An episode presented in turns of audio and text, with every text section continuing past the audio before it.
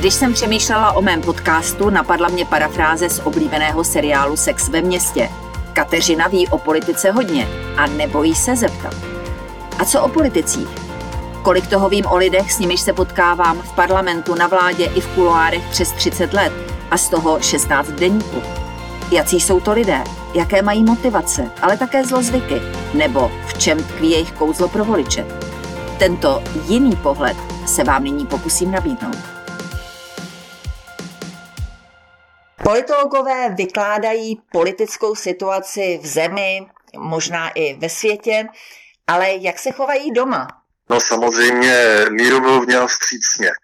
Uh, jsou kolegové, kteří mají manželky nebo přítelkyně, které s nimi žijí ten politický příběh a uh, společně sledují televizní noviny, i když si třeba u toho radši štrikují. Uh, pak je jiný model domácnosti, který mám zrovna já, kdy moje manželka je naprosto nepolíbená politikou, vůbec se o to nezajímá a jsou to vlastně dva oddělené světy. Jedna taková ta intelektuální, vizionářská a druhá ta praktická, eh, které jakoby se neprotínají, ale vynikajícím způsobem se doplňují. Takže eh, politologové doma um, Uh, někteří si užívají politiky, tedy nosí si práci domů a doma s ní žijou a někteří ne a to je můj případ.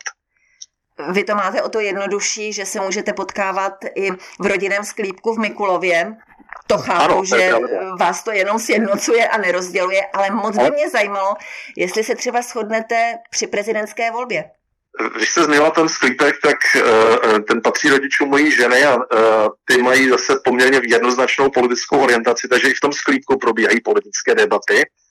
Ale naprosto se shodneme, protože moje manželka je vychovaná od mojí tchýně tak, že přijdou lístky, moje tchýně a teďko teda já vybereme toho správného kandidáta, připravíme do obálky, to jí dáme a potom společně odejdeme k volební urně.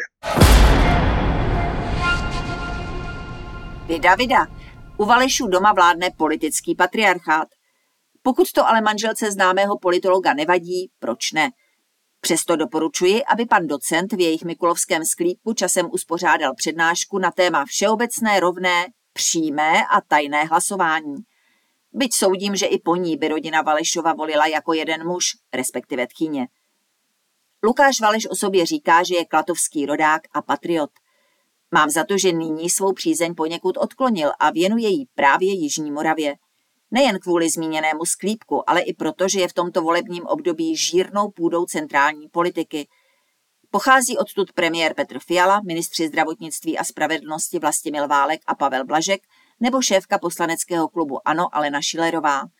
Ironik Valeš si to umí vychutnat, když klade jedovatou otázku. Víte, co se říká? Že politologie se dělá dobře, špatně a v Brně. Nejsem si jistá, zda tím naráží i na Petra Fialu, který byl po roce 1989 zakladatelem tohoto univerzitního oboru a jeho prvním profesorem na Masarykově univerzitě. Analytici politického dění jsou většinou seriózní akademici, kteří chtějí být vnímáni jako vykladači událostí v popředí i v pozadí. Proto příliš nežertují a snaží se být co nejvíc nestraní. Docent Valeš k ním nepatří – Pokaždé, když s ním mluvím, vnímám jeho rozhorčení nad tím, že politici dělají to, co by rozhodně dělat neměli a co se vymyká všem teoretickým poučkám. Například sociálním demokratům nemohl odpustit jejich spojenectví s hnutím ANO, neboť v něm viděl začátek jejich konce. A měl pravdu. Nesmírně ho také rozčiluje jakékoliv nekalé propojování politiky a biznisu. Na to je velmi háklivý, neboť ví, že to ubírá peníze veřejným rozpočtům, přihrává je do soukromých kapes a ničí vnímání politiky jako služby veřejnosti. Co by rodilou Pražačku mě také zaujala jeho vášeň pro hlavní město, jež by si podle něj zasloužilo osvíceného správce navazujícího na Karla IV. Někoho s vizí i schopností věci dotahovat do konce. A co si Lukáš Valeš myslí o prezidentských kandidátech i možných dopadech komunálních voleb? Detaily se dozvíte v rozhovoru na deník CZ.